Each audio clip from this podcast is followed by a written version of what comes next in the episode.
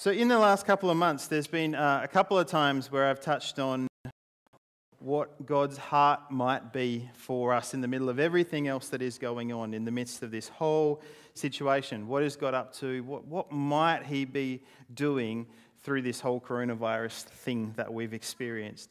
Um, as followers of Jesus, all we are really called to do is hear what God is saying uh, what is he asking of us? What's he saying? What's he want us of us? And then respond accordingly. That's all we can really do. That's, there's nothing much more that we have the power to do as followers of Jesus. Um, let me just uh, fix something on here. Technology is, uh, is great when it works. Um, What's, so all we can do is hear what God's saying, respond accordingly. Um, this week I was spending some time um, at the beginning of the week as we head into this new season, if you like, just to ask God, what, what is it that you want to show us as a church family in the season ahead, in the time ahead? Um, and the book of the Bible that I was drawn to was not what I expected at all. In fact, I kind of I thought, okay, I heard God saying this, and I did the whole, is this really you, God? Because um, this book of the Old Testament is in the Old Testament that I felt like God wants us to focus on.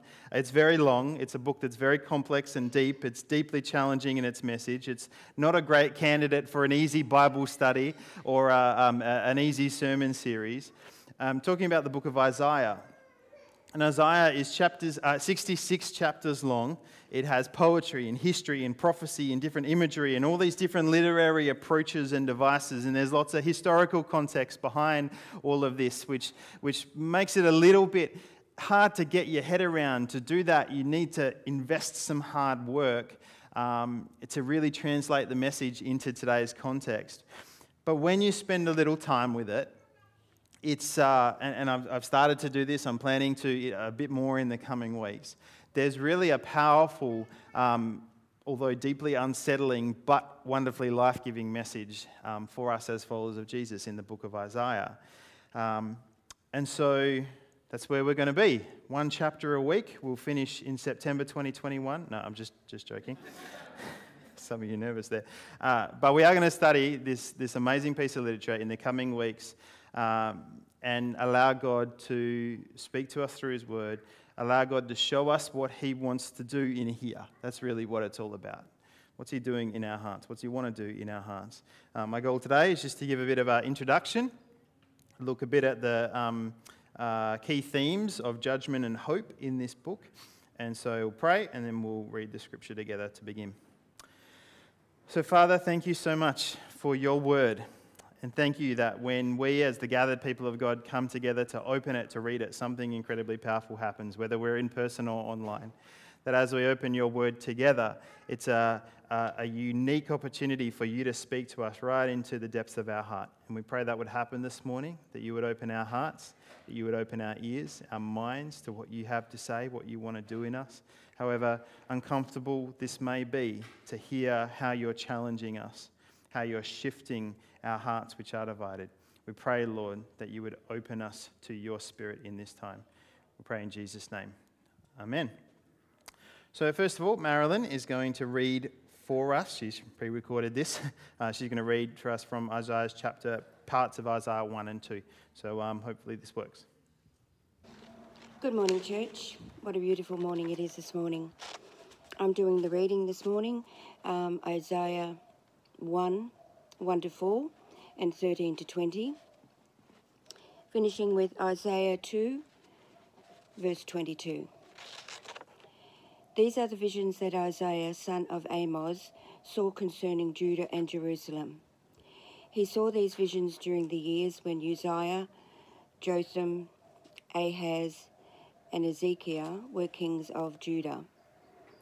Listen, O heavens, pay attention, earth. This is what the Lord says The children I raised and cared for have rebelled against me. Even an ox knows its owner, and a donkey recognizes its master's care.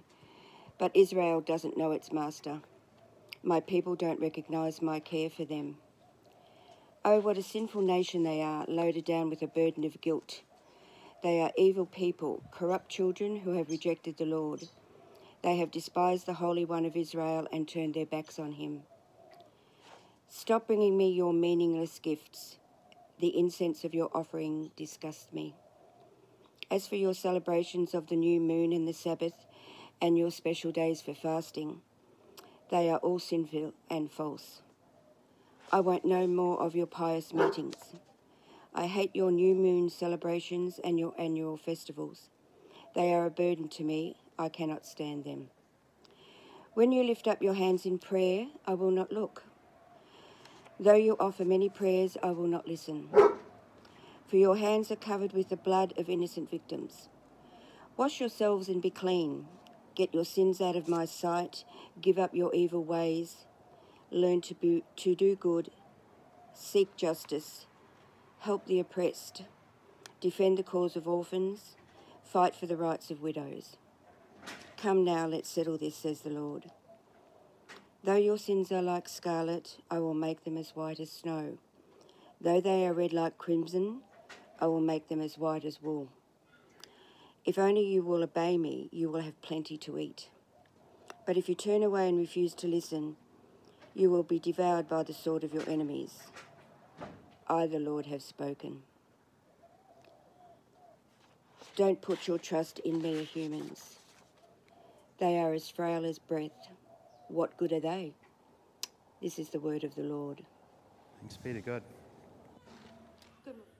So that's uh, just a couple of excerpts from um, the opening chapter of the book of Isaiah and then that one verse from the end of chapter 2, both of which those chapters together are kind of an introductory bit. Um, begins to lay out what the book is about, the, the book of Isaiah, namely God's judgment and then hope for Israel. Judgment and hope. Judgment is a, is a really strong word, or it can have quite strong connotations. Uh, maybe it makes you think of a view of God as an, a kind of an angry and violent judge. Um, maybe uh, it gives you a view of God, or it makes you think of a view of God who's only out to condemn, not to save, not to rescue. But there's far more to God's judgment than, um, than that. It's, it's an import, important concept to grapple with, important that we grapple with what judgment is, and I'm still doing that myself.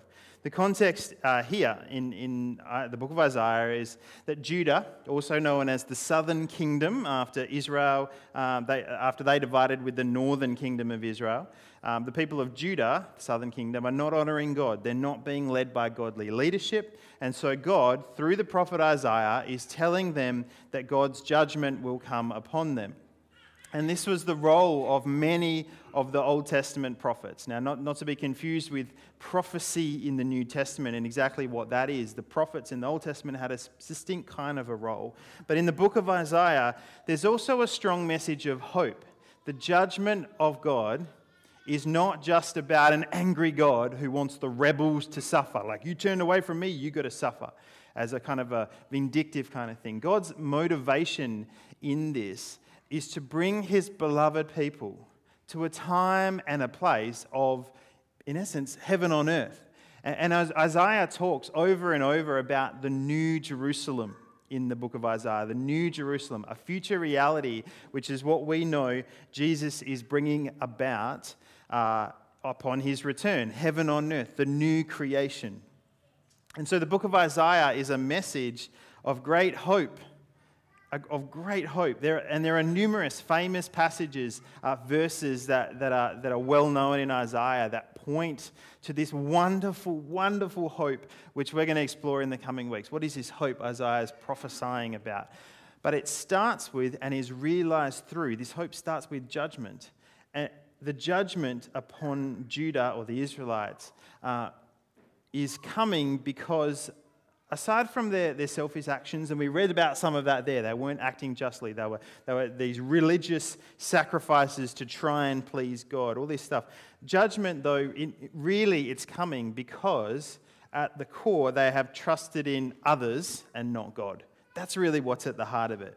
And our, my suggestion is that some of the things mentioned by Isaiah, uh, the, the, Israelites that Judah are doing, their religious uh, rituals, they're treating others unjustly, all this stuff, it's a result of their turning away in their hearts from God. That's the core thing. Time and time again, when the Israelites were in danger, in danger, here's how it played out. Because of their size, they weren't this big military power, and they were surrounded by these huge military powers from time to time that were threatening them they had a choice. Quite often, they had a choice. And their choice was basically this either team up with a buddy who can help us, like one of the surrounding nations, or trust in God. From what I've read so far, and believe me, I'm as much of an amateur student of books like this as you are, but I've started to read, started to study it, and we see reference in Isaiah to at least three different times uh, that they tried, Judah tried to buddy up with another nation when they should have called on God's help. So, first of all, they partnered with Assyria.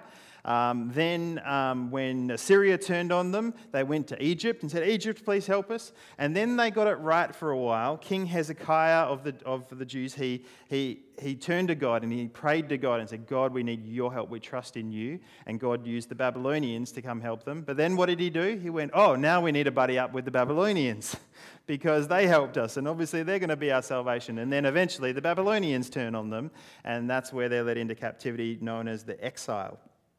I look at this, this, this kind of thing that happens over and over again with these people and, and, and see the same issue in the heart of those people back then as the one that is, exists today in our hearts. That when we are in need, when danger or lack or something faces us that means we need help, we look to things and to people rather than to God. We look to things and to people that we think will give us what we need, but ultimately they will fail us and they will turn on us. Whereas if we look with eyes of faith, we would see that only God is reliable. Only God is capable and powerful enough. And so let me put the same question to you two different ways today. When it comes to what we need when, when we're in need or there's provision needed or we face a challenge, what do we see and what do we believe? What do we see and what do we believe? With natural eyes, we see things, we see forces and people and uh, powers that provide stability and provide security, and they give us wealth and comfort and protection or whatever it is that we need. For Israel uh, the, or for Judah, this was Assyria, and then it was Egypt, and then it was Babylon. Uh, hey, let's make friends with, with the ones that look like they've got the goods to protect us against our current threat these, this Assyria's coming in from this angle, so Egypt help us, and then something else, so, so Babylon's help us, uh, help us. And we're the same. We've created a whole system in our lives, especially in wealthy countries where uh, there's a system of reliance upon wealth and upon government and, or other people and organizations. And when threats come against us, threats of disease or threats of, of, of uh, unemployment, or maybe the horror of the internet going down or the power going out, whatever may come against us, not to make light of this, the more serious threats, though, in our lives. There are, there's always something or someone that we can turn to to help us, someone or something we can get friendly with in order to make sure that we will be okay. And that's looking at life through natural eyes. But with spiritual eyes, we see that God and only God has the power to wipe away even the most powerful armies and the most powerful enemies and forces. Only God can provide what we need in such a way that we won't have sold our soul and be worse off in the long run. Only God. So, what do we see?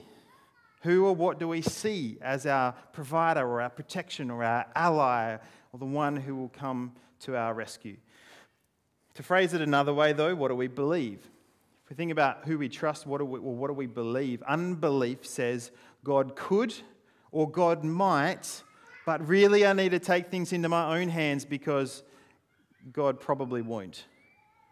Right? God could rescue me, God might come to my aid, but He probably won't. He probably won't heal, won't provide, won't give me joy, won't protect satisfy. Right? But belief says that God will, and even if He doesn't, He's still good. And His plan is obviously better. Belief said, says God will, and if He doesn't, He's still good. The question that I've been reflecting on then as I've begun to read Isaiah and go, wow, this is pretty full on, but there's something here for us is how does God move us from blindness to sight? How does God move us from unbelief to belief? What is it biblically that He does to shift our heart in that way? And despite what you'll hear from some Christian thinkers or bloggers or um, preachers, even around the world, uh, our trust in God doesn't usually develop by God just pouring out blessing after blessing. In other words, really earthly, material things that, are, that, that give us happiness and joy, things or opportunities in this world, pleasures of this world. He does do that. He does bless us in that way. But more often than not, those kinds of blessings lead to initial gratitude and then long term dependency and complacency. Initial gratitude, oh, thank you, God, you provided for me, but then long term dependency because we become, become attached to the blessings, attached to the things, dependent on them, and our trust is in what God has provided and not on God Himself. Our trust becomes on the things God gives us. Isn't that okay? That God, well, not if our trust is in them. It's different to if our trust is in God. And so, what does God do to lead us to trust Him, to believe in Him, to see Him as the provider, as our rescuer? So, we are not walking down a dead end path, pun intended. How does God save us from just this half trusting life that leads to just a shadow of life, or worse, eternal death? God exercises what the prophet Isaiah calls judgment. He allows the effects of sin to catch up with us just a bit. He lets us have it. He lets the Assyrians, who seemed like the Savior, or the Babylonians, who were the Savior, uh, but then go become the, the rescuer. Oh, we, we need to trust in you. He lets them become the very thing which strips the Israelites back again. In the last couple of months, I've said uh, a number of times that this coronavirus is not created by God. It's, he's devastated by the effects that this has on people he loves. It's, it's painful in so many different ways. And God is devastated by it, even though he'll use it for good. Now, I still hold that stance, mostly. I just think it's a little more complicated than that. That God will use painful circumstances, sickness, even death, to exercise his judgment, to actually rip the rug out, from underneath us and say, hey, you're trusting in things that lead to death. You're trusting in things or people or relationships or whatever that will let you down. They have no life, they will turn on you. And so, whatever it takes, God won't hold back from bringing his judgment upon people, upon cities, even upon nations who are trusting in others and therefore rejecting him. And this is so uncomfortable to think about. Agree? It's uncomfortable to talk about, especially when we're back here for the first Sunday back celebrations in person. And I just want to preach on rejoice in the Lord always. And again, I say rejoice. Hallelujah. Praise Jesus. And instead, uh, I just feel like God was saying, no we need to think about how He's turning our hearts, because that's what this is about. It's uncomfortable to think about God's judgment as a pathway to hope. But I realized the other day in my, my preaching this year, um, from before coronavirus to through the online stuff, that, that I've sometimes been portraying a mindset that reflects something quite dangerous or that can reflect something quite dangerous. That, that sometimes I've bought in too much to the idea that God ultimately wants us to be happy. That's what God's about. I get caught in a mindset that because it's constantly communicated to us in the world around us, that heaven is reached when me, myself, and I are satisfied. That's utopia. It's the self uh, journey, the self ambition. And so sometimes when I preach, I feel like because this is just all around us and it sinks into my mind as well as yours, I feel like I have to justify the call to follow Jesus by saying it will ultimately bring you happiness, it will ultimately bring you joy, fulfillment. You, the self, you will get what you want. Uh, uh but what your soul longs for, what my soul longs for, is not what we think we desire. It's not what you think you desire. Jesus is the only one who satisfies, who fulfills, of course, but not in the way that you and I think right now. Not in what we're looking for right now. Otherwise, we would forsake everything and, and we would follow Jesus with all our heart, soul, mind, and strength. We would lay everything down at his feet and we would say, Jesus, have it all. And we would live that way every single minute of every day. But let's be honest, we don't do that. Not all the time. And so God needs us to realize in a very direct and impacting way in moments like this, whether you're through that camera lens there or you're in the room right here, that everything else in our lives whether it's from Him or not, whether we want it or not, is indeed filthy rags. Everything else is filthy rags. And for that to happen, for that realization to happen in our hearts, we need to experience judgment.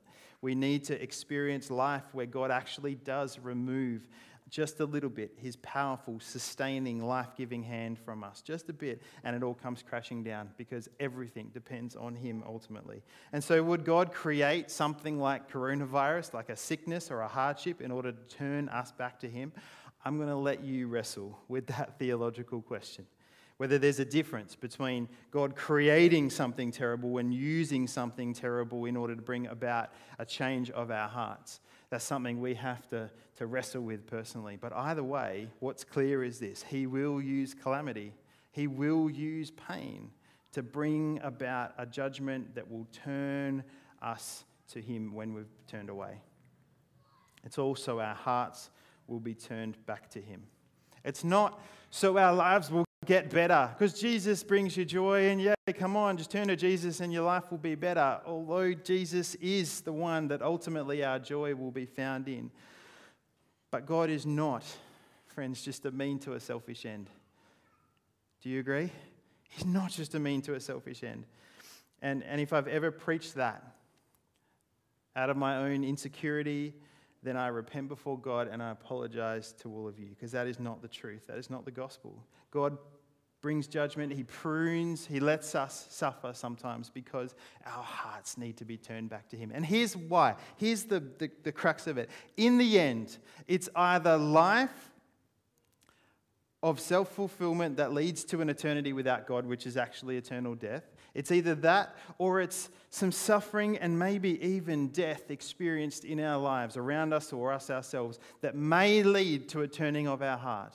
It's either uh, living self life now and, and death, or it's the chance, the op- opportunity to experience true life through death, or through pain, or through suffering. Death forever, or the opportunity for life through death. And, and we need to get this. We need to realize that even physical death, God will use in our lives. And maybe you've experienced that or something like it, something that feels even worse than death in this recent season. And uh, we, we, our hearts break together. This is not a, a small thing that we have gone through and many people will continue to go through. It's painful in so many ways, in so many places around the world, and it continues to be. God will use it if He has to, to lead us, our hearts, back to Him. Because He actually does want the best for us. It's just that the best is life in the kingdom of heaven. It's the new Jerusalem, as Isaiah talks about. It's not any blessing that this earth, earth could give, it's not any material thing. It's the new creation. And so, through the prophet Isaiah, God declares to his people that this judgment is coming. This, this, this uh, ripping the rug out from them is coming. They must suffer for the choices they've made, the choices to trust in others and not in Him. Uh, but it's also a message of hope. It is ultimately a message of hope that as they are humbled, they, they'll have a choice to turn back to God, to trust Him again, to receive salvation through the one who will suffer in their place. He's called the suffering servant. And this hope comes through the suffering servant, the one who will make them righteous, like in one chapter in Isaiah. Um, it's the, the, the coal, the burning coal, comes to Isaiah, and rather than destroying him, it touches him and it purifies Isaiah. In the same way, his righteousness, the righteousness of the suffering servant, will purify us, make us righteous as he dies in our place. And of course, his name is Jesus. This is who Isaiah was pointing to, and he is our hope. Maybe you and your family have been hit hard by this whole coronavirus situation um, or by other circumstances totally unrelated in this, in this season. Maybe that's just beginning to happen now. Maybe, maybe, on the other hand, you haven't. Maybe you've been perfectly fine because you've found ways or you already had ways that protected you, ways that helped you stay really comfortable, stay afloat, or much better than afloat, but not through trusting God. Because let's be honest, between JobKeeper, JobSeeker, Medicare, health insurance, the list goes on, many of us have absolutely nothing to worry about. There's all these systems in place that we can trust in. But the question for us to ask as followers of Jesus is are we choosing to depend on Him completely? One day we're all going to face the judgment of God and we will all fall short every single one of us. We'll all deserve what's coming to us because we've neglected God, we've rebelled against the one who gave us life. But Jesus has been given to us. I remind you of the glorious gospel, friends. Jesus has been given to us as a gift of grace to stand in between and to clothe us with righteousness, like that burning coal that touched Isaiah, to purify us, to make us new, so we're worthy to come into that new city, that new creation, God's family together forever from every nation, tribe, and tongue. If we accept Him, Jesus, the suffering servant, as our Lord, as our protector, as our provider, as our comforter, as everything that we would go to for anything else, as our all our all in all, our Savior completely. But it's 100% or nothing. It's 100% or nothing. And so I'm asking you today, I'm asking us today to examine our hearts, to examine your heart. What is your provider, your protector?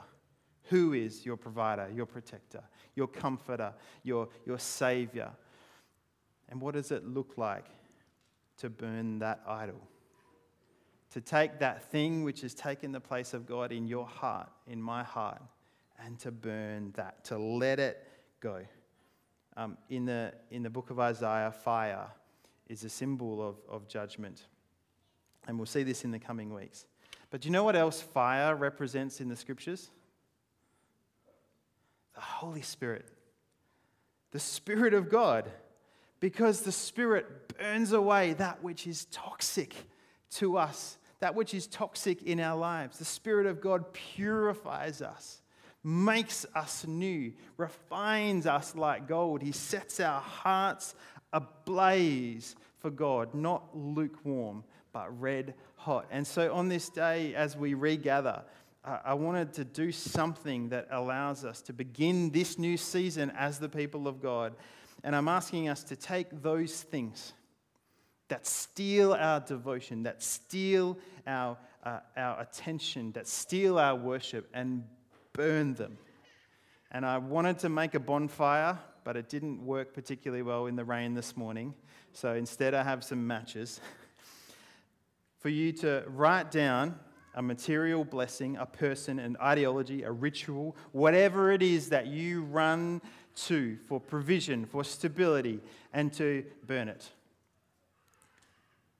To take, I want you to take a minute to, to let God bring those things to mind, to write them down when you're ready. And at the end of the service, uh, we, at, just out on the grass, can light them and put them in the, in the tub.